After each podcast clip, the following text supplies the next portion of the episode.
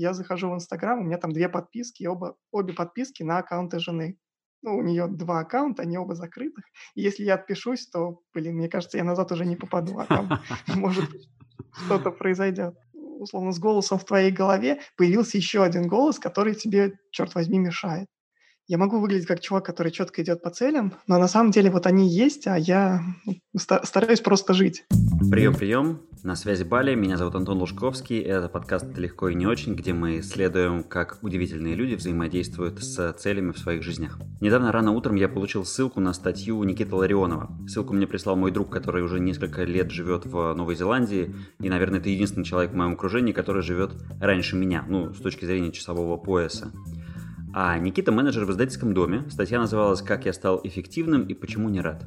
Я с большим удовольствием прочитал эту историю и написал Никите предложение записать эпизод. Итак, что мы добавляем в копилку нашего исследования? Можно продолжать полноценно функционировать, пользуясь телефоном только 30 минут в день. Эффект от таких экспериментов стоит ждать дней через 10. Цели должны мурашить. Медитация нужна, чтобы увидеть голубое небо сознания в рабочем дне – и важно добраться до кочерышки, расчищая капусту смыслов, слой за слоем, снимая их через вопрос «Зачем?».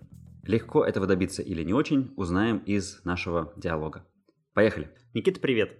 Привет. А, спасибо, что нашел время, что согласился поговорить. Я с наслаждением прочитал э, твою историю и хочу с тобой поговорить про цели, потому что у меня подкаст исследования про то, как люди цели ставят, и э, если они их не ставят, то как они живут.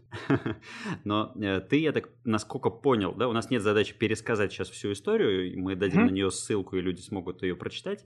А, насколько я понял, у тебя был период, когда ты погрузился в очень четкое, очень правильное целеполагание, и мне очень интересно услышать про те инструменты, которые оказались с твоей точки зрения самыми действующими, а с другой стороны у тебя потом пошел период э, цифровой аскезы, и мне, наверное, первый мой вопрос будет про то, вот когда ты сократил использование телефона до 30 минут в день, а, какие произошли изменения и как это повлияло на твое взаимодействие с целями? А, ну, смотри, тут получилось, что одно вытекло из другого. Цифровая аскеза, вот это, она стала, наверное, а, даже не результатом, а одним из этапов пути, который я начал там несколько лет назад. А что поменялось, когда я перестал пользоваться телефоном? Ну, блин, а, очень сильно разгрузился мозг, а, очень много появилось свободного времени. У меня вообще изначальная какая-то потребность в отказе от телефона или там отказе от э, любых гаджетов, от какого-то информационного потока вышла из того, что я оценил, а сколько времени я вообще провожу в этих гаджетах. А, я открыл э, на айфоне настройки, посмотрел скрин-тайм и офигел от, э, боже, пяти часов. Ну, то есть, типа, э, это много. А, ну, то есть это почти, это больше половины рабочего дня, ну, нормального рабочего дня, восьмичасового.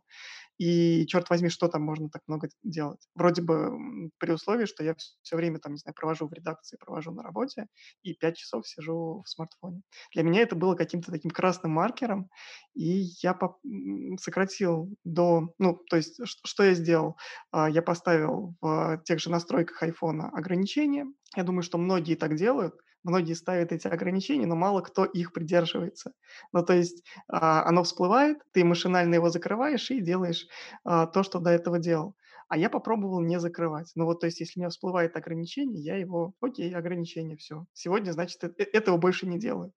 А, потребовалась какая-то сила воли на старте, по крайней мере, но а, ощущение а, приш... ну вот какие-то новые ощущения пришли, наверное, через неделю, там, 10 дней после того, как я начал это делать. А, было прекрасное исследование о том, что наш мозг к, на восьмой день, а, там, не знаю, отдыха, когда мы уезжаем в отпуск, на восьмой день наш мозг начинает только отдыхать. Мы отпускаем все то, что было в офисе, мы переключаемся на новый какой-то режим. Ну, так мы устроены, так а, мы, мы устроены изнутри. И у меня получилось, что вот как раз через неделю я почувствовал даже не а, какое-то освобождение, мне просто стало легче. А, сократился очень сильно информационный поток внешний. Я слушал много подкастов, много проводил времени в телефоне, много читал. И вот как только всего этого не стало, мозг просто выдохнул. И вот это вот это ощущение выдоха позволило по-другому немножко посмотреть и на цели, и на всю работу, которая перед этим делалась. И я понимаю, что сейчас вот эти две штуки, цифровая аскеза и какое-то целеполагание, они работают в связке. Ну, то есть мозг не перегружается и позволяет уделять э, время, внимание и энергию тому, что реально важно а то, что реально важно, оно то, что отвечает цели. Классно. А скажи, вот э, кажется, что если ты отказываешься, вот входишь в эту цифровую аскезу, то ты можешь упустить как раз что-то ценное, что-то важное. Ну, у тебя, я помню, что ты говорил, что был какой-то план по контенту, скажем так, который тебе нужно потребить по каким-то там книгам и э, прочим вот вводным. Э, тебе же нужно мозг кормить какой-то информацией. Ты, получается, это делаешь на 100% осознанно и не даешь возможности какому-то случайному там посту какого-нибудь знакомого э, быть для тебя э, подспорьем. А, ну, и, и, то, о чем ты говоришь, с одной стороны, это там, не знаю, фома, она mm-hmm. у, тоже у да. всех у нас есть. Uh, fear on missing out, боязнь того, что ты выпадешь из информационного потока. Uh, и вот с, эти, с этим реально страшно. Uh, я работаю в журналистике и в медийном бизнесе, и моя работа быть в курсе всего. Ну, то есть моя работа в этом информационном потоке постоянно находиться. И вырвать, там, не знаю, редактора, журналиста как раз из потока кажется самым неправильным, наверное, занятием, которое только может быть, ну, типа, а, ты этим на хлеб зарабатываешь. Но, с другой стороны, я понимаю, что я вообще ничего не потерял, вытянув себя из э, информационного потока. Объясню почему. Во-первых, а, информационный поток я очень давно осознанно сократил. Ну, то есть вот этот мой шаг по отказу а, от телефона – это не череда там случайных совпадений, а череда, наверное, поступательного и осознанного движения в том направлении. Несколько лет назад я отключил ленты в социальных сетях. Ну, то есть совсем нафиг их выключил. А, я захожу в Facebook, там пусто. Я захожу в Instagram, у меня там две подписки, оба, обе подписки на аккаунты жены. Ну, у нее два аккаунта, они оба закрытых. И если я отпишусь, то, блин, мне кажется, я назад уже не попаду, а там может что-то произойдет.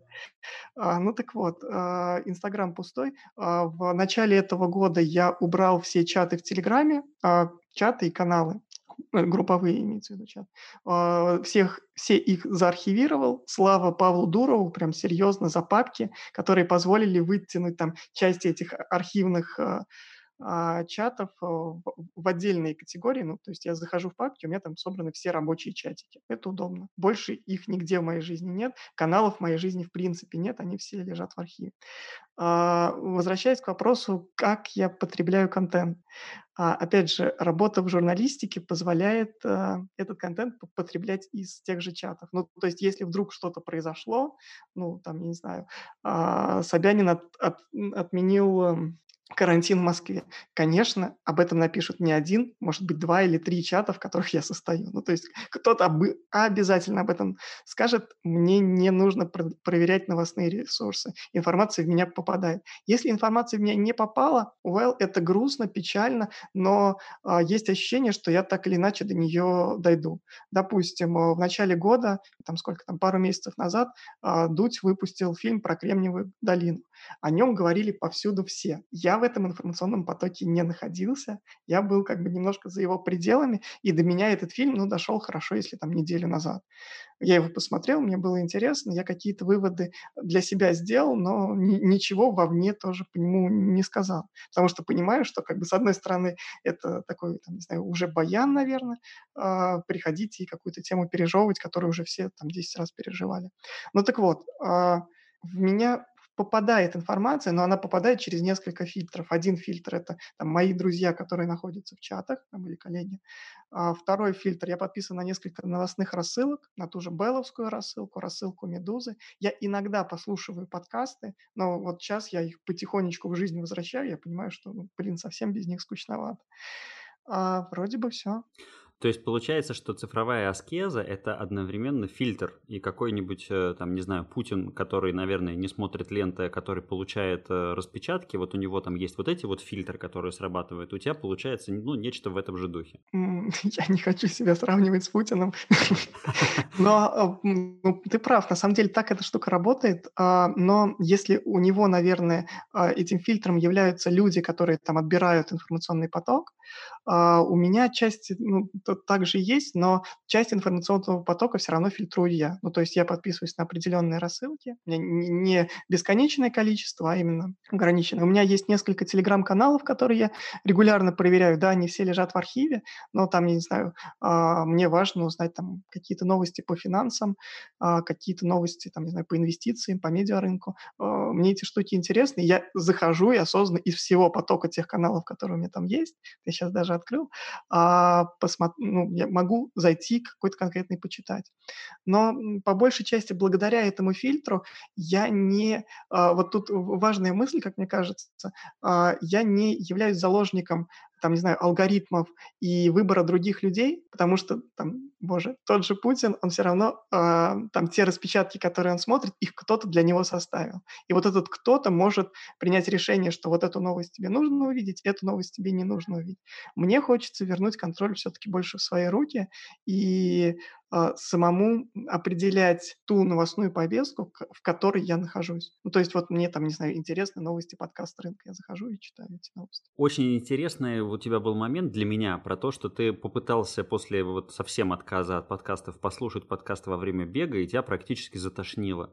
Вот э, как это? Почему? Э, что такое произошло? Как только я там осознанно отказался от всего потребления, отказался от телефона, соответственно, я сократил и один из ключевых для меня там, процессов пользования телефоном были подкасты.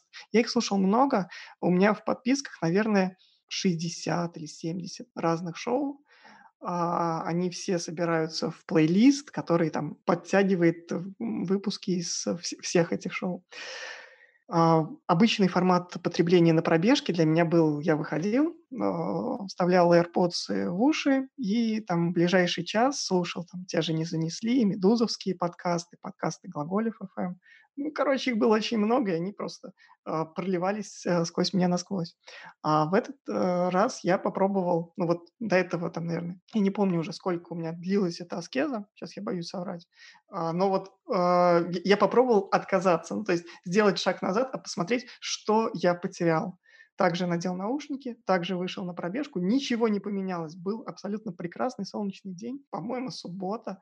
А, и у меня впереди была долгая пробежка. Я выбежал, обежал вокруг дома, добежал до... У меня внизу магазин «Пятерочка», добежал до него и понял, что я не могу слушать Максима и Пашу. Ну, то есть вот меня вот прям... Я, я либо сейчас меня реально вырвет, вот прямо здесь. Я, я, я не могу дальше бежать, потому что вот этот шум, он, ну, не то что жутко отвлекает, ты вроде бы смотришь на мир, но вот вместе с тобой, а, вместе, там, не знаю, условно, с голосом в твоей голове появился еще один голос, который тебе, черт возьми, мешает.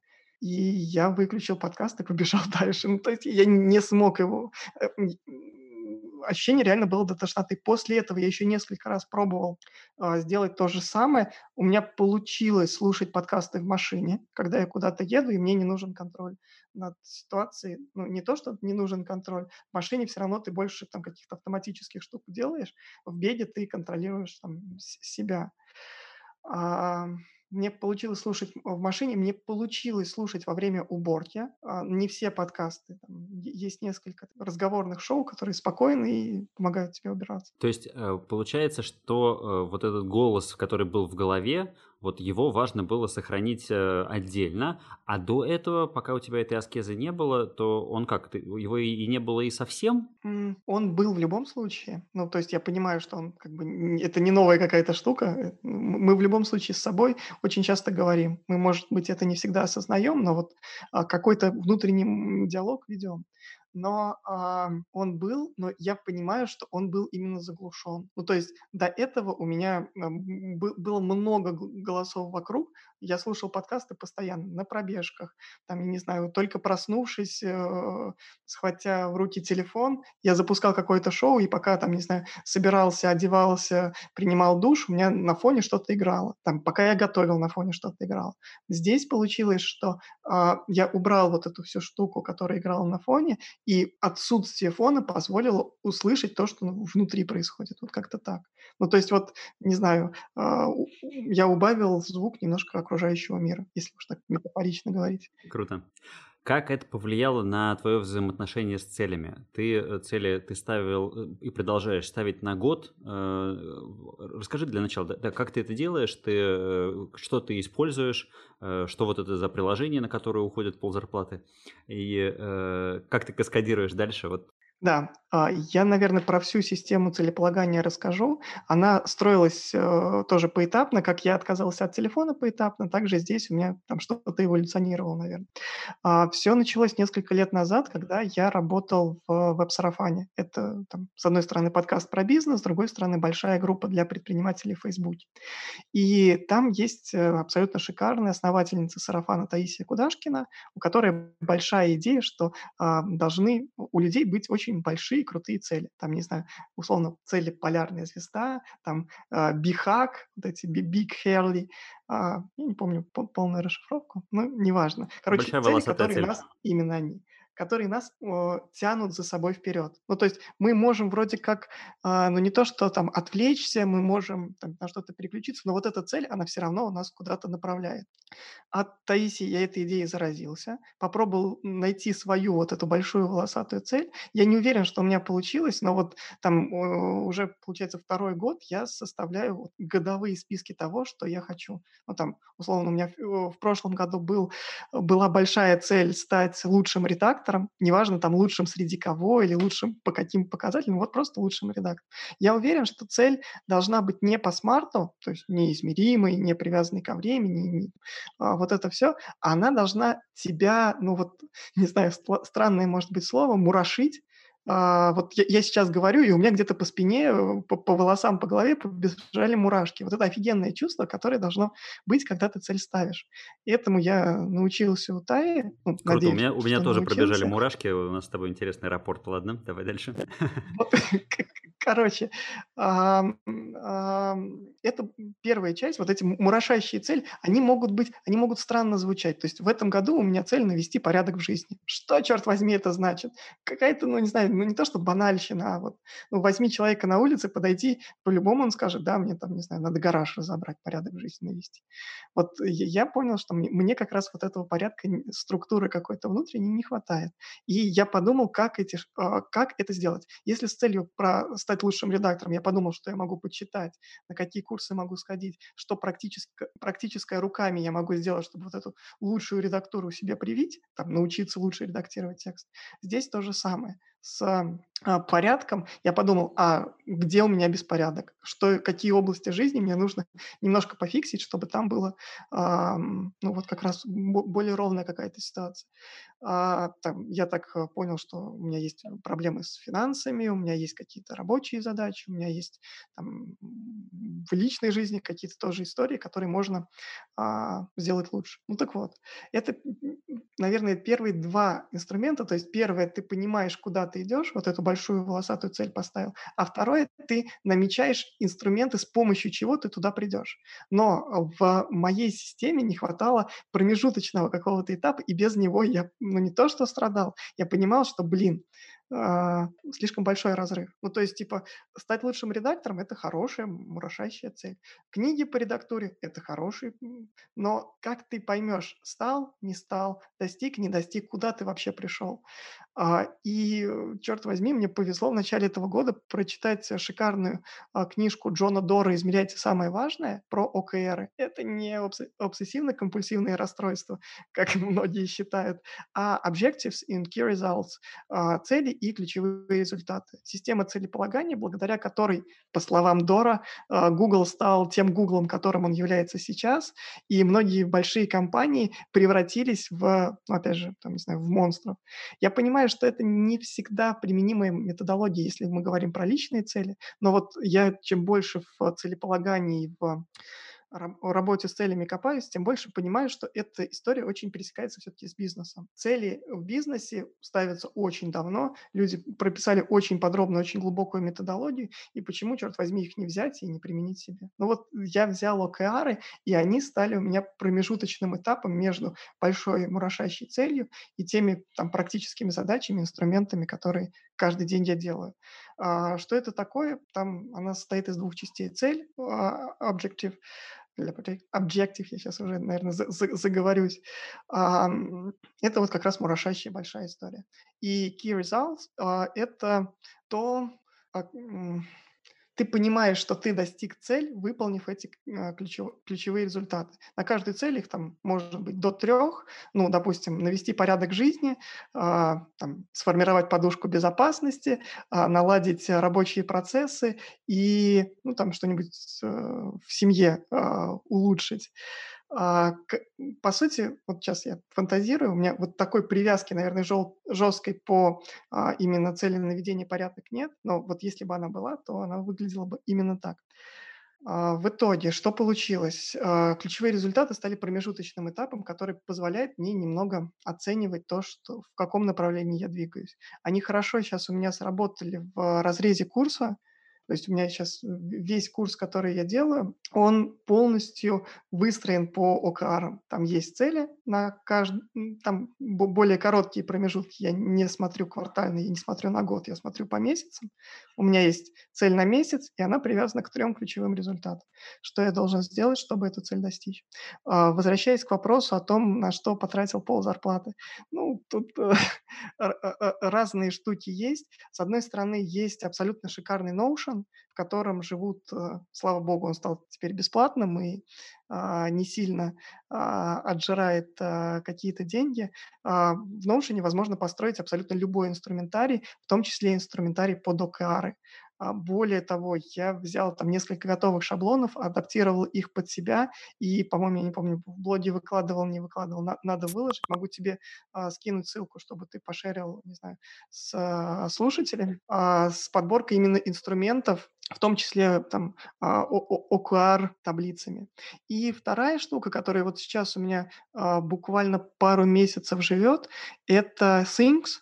А, я перешел на Things из Notion, и, боже, я просто кайфую. Ну, то есть, типа, э, видимо, я, может быть, настолько давно вышел из информационного потока, что для меня прям мимо прошел абсолютно Things, потому что о нем писали, наверное, все там два-полтора года назад а я осваиваю только сейчас и радуюсь как ребенок, потому что, блин, это удобно. Для управления какими-то, даже не целями, а вот повседневной какой-то операционкой более удобного инструмента, не знаю, мне не попадалось. Круто.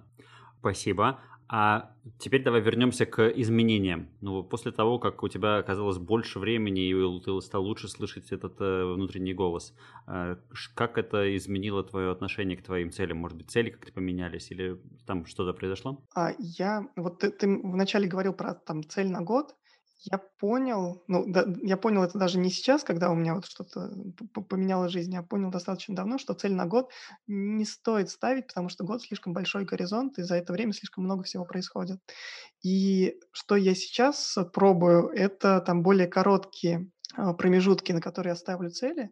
И вот то, что поменялось там, не знаю, с начала года, оно позволило как раз на этих коротких промежутках потестировать а, то, как а, меняется мое там мироощущение. На примере расскажу. То есть а, вот есть цель, а, на, большая цель навести порядок. Но эта цель навести порядок, она может декомпозироваться на какие-то а, там более мелкие практические штуки, условно. Там я почему-то меня сегодня тянет все, все в ту же тему а, финансовой устойчивости, ну вот там, не знаю, а, сделать так, чтобы у тебя появилась подушка безопасности, и а, ты меньше стал зависеть от окружающих изменений финансовой среды.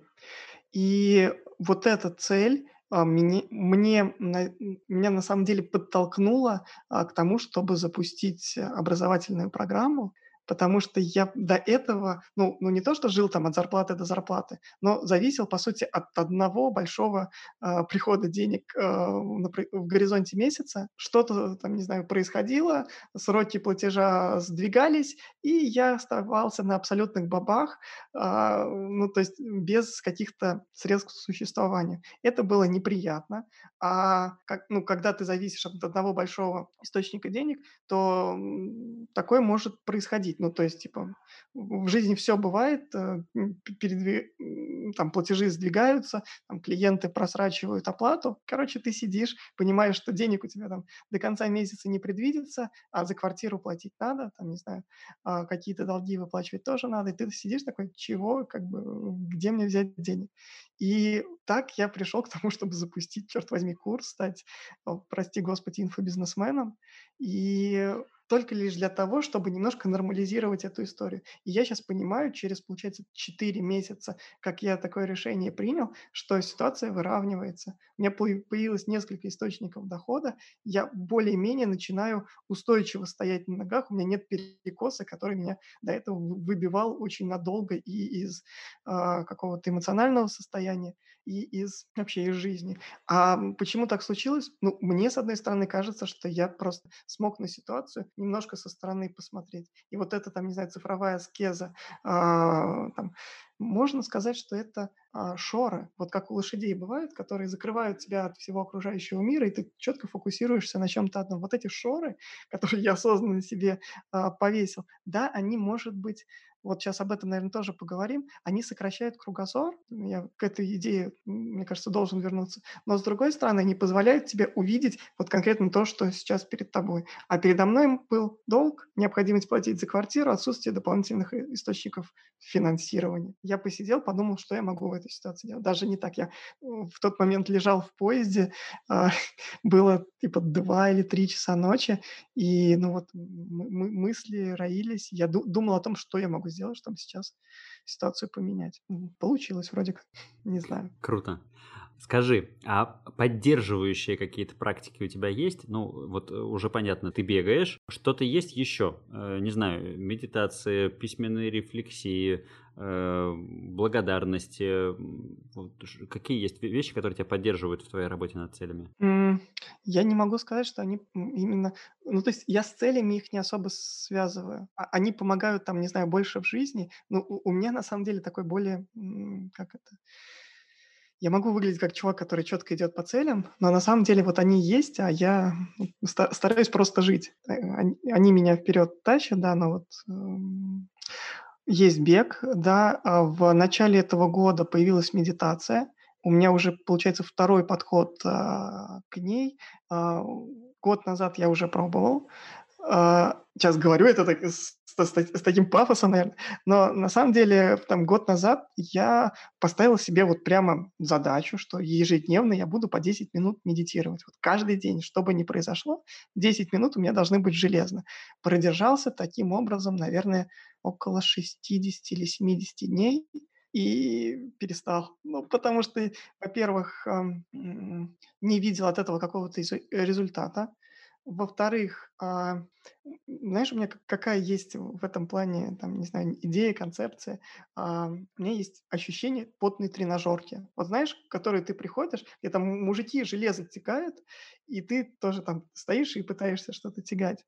И вот ты понимаешь, что вот и у них сейчас цель не знаю, может быть, у них цель там стать сильнее, мощнее и больше, но цель вот прямо сейчас это сделать, черт возьми, 10 вот этих э, подходов, и все. И как бы на этом их ближайшая э, жизнь как-то заканчивается. У меня вот к медитации было вот именно это ощущение потной тренажерки, я не понимал, зачем это делаю, и у меня все было в том, что вот сегодня я должен 10 минут помедитировать, 60 дней. В этом году я пошел каким-то другим, более естественным, что ли, подходом. Я не ставил себе четкой задачи, что вот 10 минут железно. Во-первых, а, у меня появилась, ну да, появилась вот эта большая цель, что я порядок хочу навести, а медитация вроде как наводит порядок в голове, ну, как я тогда думал. И сейчас продолжаю на самом деле.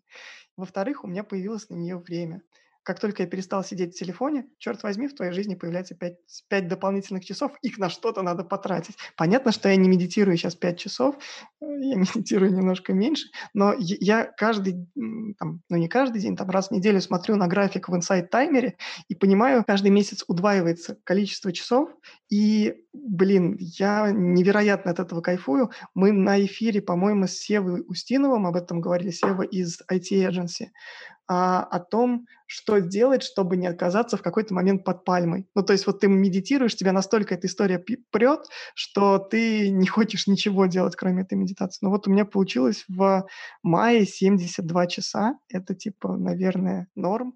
а, в апреле было ну, типа около 60. Есть медитация. Кроме того, месяц назад я начал вести а, шестиразовый дневник. Не очень хорошо идет. А, сложновато мне поддерживать э, ритм, но вот в этом шестиразовом дневнике больше всего мне нравится история, что ты в конце а, пишешь три вещи, которые были самыми лучшими в этот день, три вещи, которые, наоборот, были самыми худшими. И я, честно, его заполняю только для того, чтобы в конце зафиксировать вот эти две штуки. Вот. И, еще из поддерживающих вместе с курсом у меня в жизнь пришла какая-то дополнительная поддерживающая среда, которую я сам на базе этого курса и вырастил. Ну, то есть вырастил э, учеников, которые ко мне приходят и с которыми есть возможность пообщаться о каких-то странных штуках, типа как Notion докрутить или что-то еще. Плюс э, параллельно с этим э, мне помогают несколько групповых чатиков. Один как раз по Notion, просто там, где идет постоянная какая-то движуха, и по Things тоже. Угу.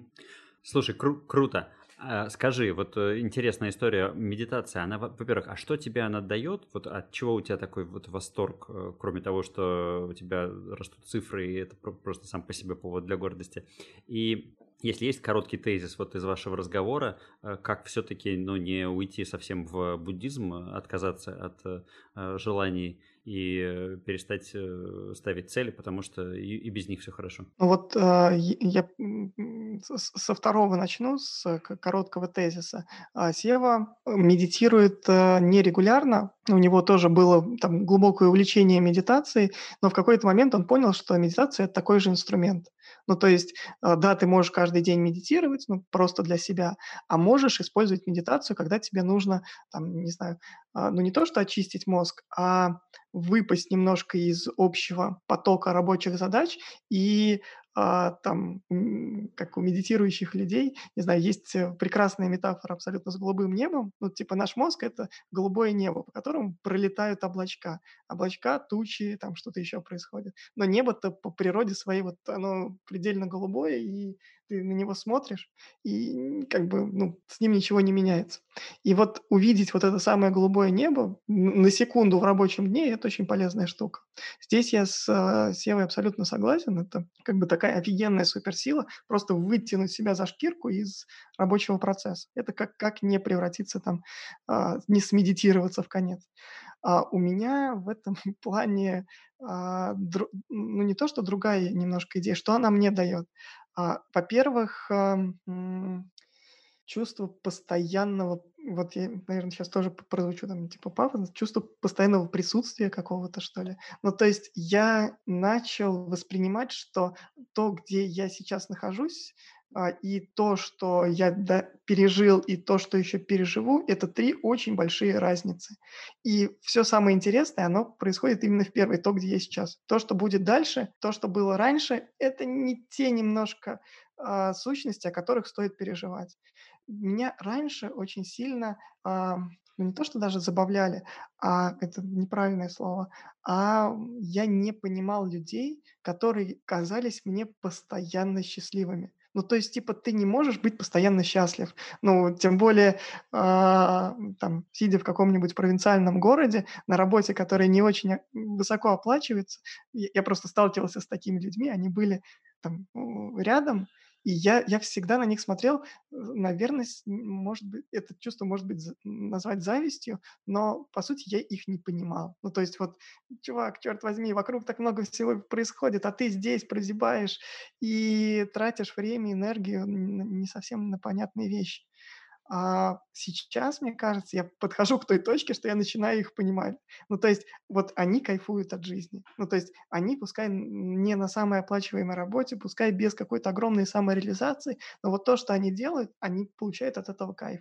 И я понимаю, что медитация мне позволяет чувствовать вот этот самый кайф от каких-то абсолютно простых и понятных вещей. Там, я не знаю, вышел на улицу, выбежал на пробежку, солнышко светит, кайфую. Очень вот круто. Так. Спасибо. Еще хочу задать тебе вопрос про энергию. Откуда ты э, берешь энергию, как ты ее пополняешь, что здесь работает для тебя? Для меня тема энергии самая сложная, наверное. С, с, с ребятами на курсе мы прям э, подробно разбираем этот блок, глубоко в него копаем, и у меня каждый раз получается, что я этот урок пересобираю с нуля. Просто потому, что ребята дают обратную связь, что, Никит, все клево, очень интересно, но, черт возьми, про энергию ты нам ничего не рассказал. Ну, блин, давай попробуй еще раз. А у меня подход такой, что я как бы итерационно курс развиваю, и каждый раз эту обратную связь получив, ну, переделываю, переписываю. И э, вот уже сейчас после четырех итераций, получается, э, для меня тема энергии выглядит так. Есть вещи, которые эту энергию дают, есть вещи, которые энергию вытягивают. Я, ну, мне кажется, научился работать с теми, которые вытягивают. Ну, то есть там, типа, мы сжигаем энергию там на какие-то эмоции, которые внутри себя, пытаемся контролировать. Эмоции вообще нельзя, ну, не то, что нельзя контролировать, ну, это немножко вредит нашей природе. А мы тратим энергию на какие-то незавершенные задачи, которые внутри нас роятся, а мы не научились их очень быстро вытягивать из головы и куда-то убирать. А с другой стороны, где ее брать, я так, ну не то, что не понимаю, я а, знаю, что эта история супер личная. Ну то есть у кого-то а, сработает, как у меня работает бег, медитация, а, бег, медитация, что мне еще дает энергию? А, не знаю, а, сон. Боже, сон дает э, очень много энергии, и я им очень долго, ну не то что пренебрегал, у меня странный график сна, а, мы с тобой записываемся, ну, наверное, достаточно рано, но для меня это уже типа э, чуть ли не середина рабочего дня, потому что я жуткий жаворонок, я очень рано встаю, очень рано ложусь спать. Если раньше я мог как бы там, не знаю, еще засидеться в ночь и все равно вставал рано и просто сокращал себе время для сна. Сейчас я его, наоборот, осознанно наращиваю, чтобы у меня в день выходило там, около 8 часов. Плюс я в последнее время начал добирать еще а, полчаса, 40 минут за счет дневного сна, и это прямо офигенная штука. У меня в календаре стоит специальный а, слот, который называется Brain Wash, и если он пересекается со, со встречами, я его пытаюсь передвигать не так, чтобы он сохранился. И там, типа, за последний а, месяц, наверное, я не спал днем, наверное, один или два дня, что считаю прям очень, очень клевой штукой, крутым достижением. На эту мысль меня натолкнула книга Арианы Хаффингтон про революцию сна. Сама книга так себе, а вот мысль о том, что спать вообще не стыдно, а спать днем там не стыдно вдвойне, это очень крутая мысль, которую, ну, типа, ты должен себе это очень долго внушать и дол- долго себя как-то к этому подводить. Было страшно. Не это, кру- это круто. У нас есть э, такая семейная шутка э, по поводу моего дедушки, который, э, если он э, спал днем, то на вопросы о том, что ты, ты что, ты сейчас спал, он говорит, нет, нет, нет, я не спал, я просто немножечко полежал. Вот. И э, это э, ну, у нас воспринимается как такая добрая шутка, но она наверняка базируется на том, как раз-таки, что спать днем э, стыдно и делать так нельзя. Я хочу последний, наверное, вопрос задать, вернувшись на шаг назад, и потом пойдем говорить про книжки, тем более, что ты уже об этом немножко поговорил. Э, вот откуда цели на год брать? Вот как ты понимаешь, что ты хочешь заниматься именно этим? Э, ну, в, в целом существуют какие-то методики для того, чтобы там это пресловутое колесо баланса, там 100 желаний, еще что-нибудь. А еще откуда вот собрать цели? Я понимаю, что мы свои цели, ну не то что знаем, мы предполагаем, чего мы хотим. То есть организм так работает, что вот внутри это подскудное желание чего-то есть. А, я здесь могу посоветовать только попробовать это желание раскрутить, докопаться, а чего мы на самом деле хотим. Ну, то есть, ну, условно, а, там у меня у знакомого была цель, а, он хочет э, устроиться в консалтинговый бизнес, стать консультантом профессиональным. А, до этого у него такого опыта не было, но вот кто-то ему сказал, что там э, типа вся движуха, там, не знаю, деньги, там э, большие контракты, там очень понятный карьерный рост, и вот это все там есть. И он себе, ну не то что цель, он у него вот сформировал себе желание, что хочу стать консультантом.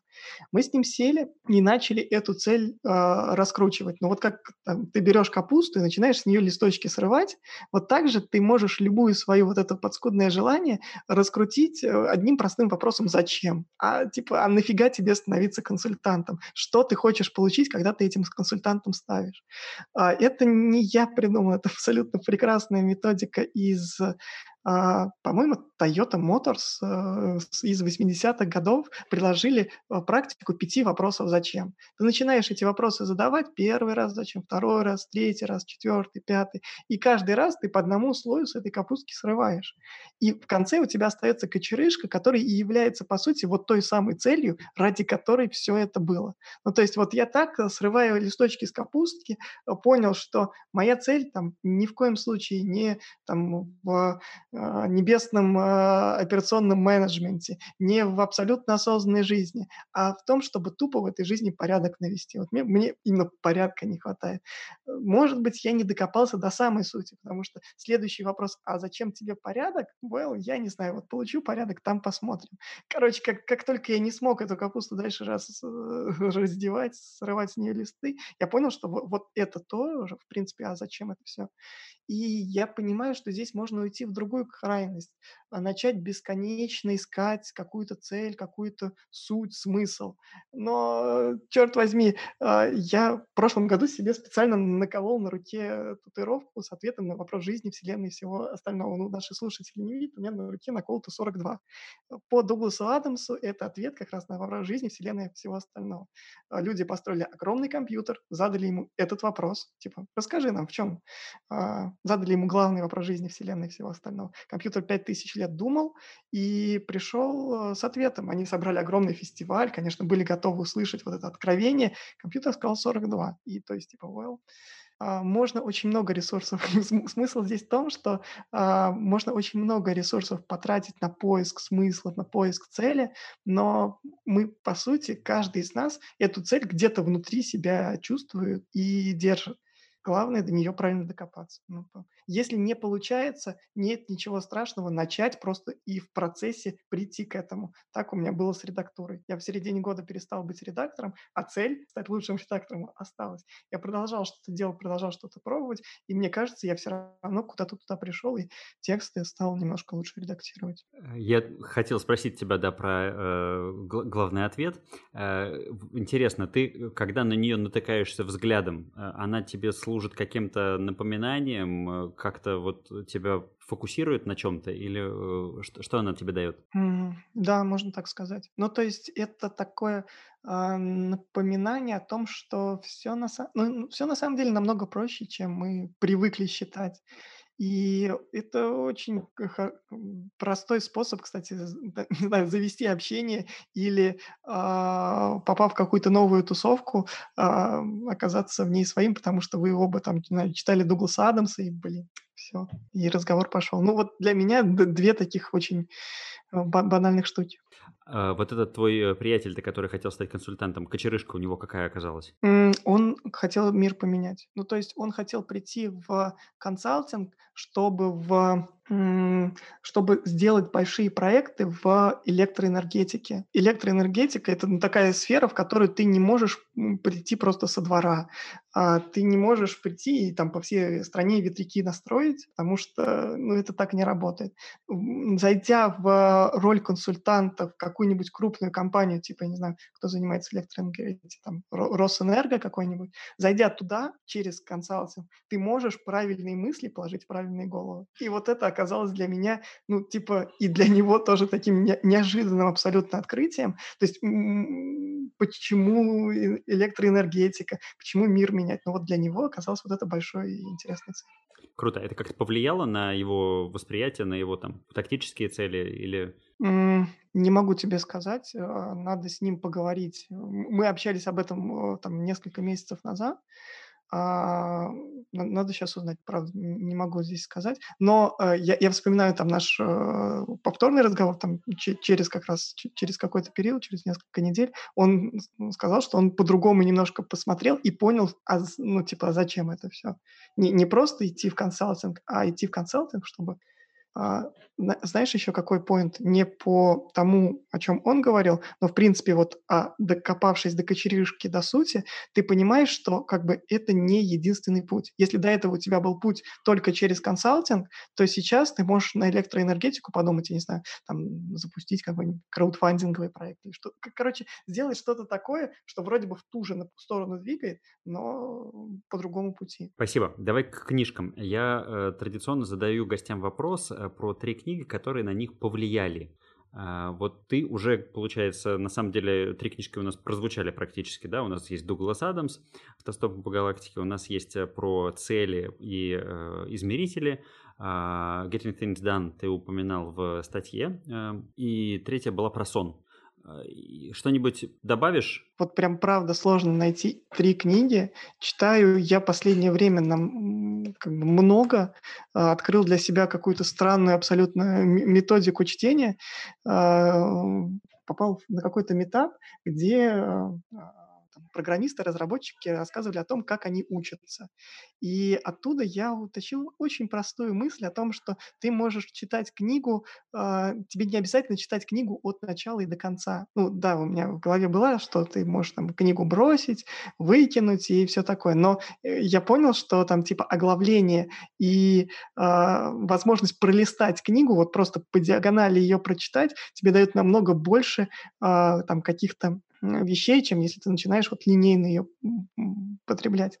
Почему я об этом рассказываю? Потому что вот сейчас, благодаря такому нелинейному чтению книг, у меня там одновременно лежат пять книг, в которых я в разных местах что-то читаю, возвращаюсь э, и двигаюсь вперед. Книги, которые прямо повлияли, я могу однозначно назвать «Бесконечную шутку» Догласа Адамса – Талмуд вот просто ну, вот такенный, но который как раз и так нужно читать.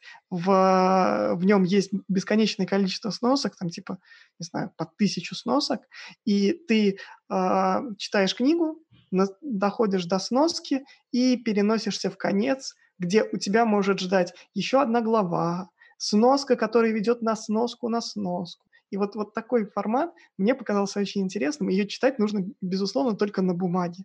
Если ты это делаешь на бумаге, у тебя абсолютно шикарное ощущение. Почти хазарский словарь. Да, наверное, пока. А, абсо... Э, есть несколько книжек по личной эффективности, которые тоже голову очень правильно структурируют. Первая а, «Путь джедая» Максима Дорофеева. Это вторая книжка. Первая была про обезьянку, э, про джедайские техники. Вторая «Путь джедая». И вот «Путь джедая» как раз он ну, мне лично намного лучше зашел, потому что он очень четко прослеживает этапы и дает очень много практических инструментов, которые ты можешь прям брать и внедрять. И еще Макс сделал офигенную просто работу с читателями форума, которые под каждой главой дают тебе там дополнительные там 5-10 мнений о том, что ты сейчас узнал. И вот благодаря такой типа э, полифонии мнений ты делаешь более глубокие выводы, как мне кажется.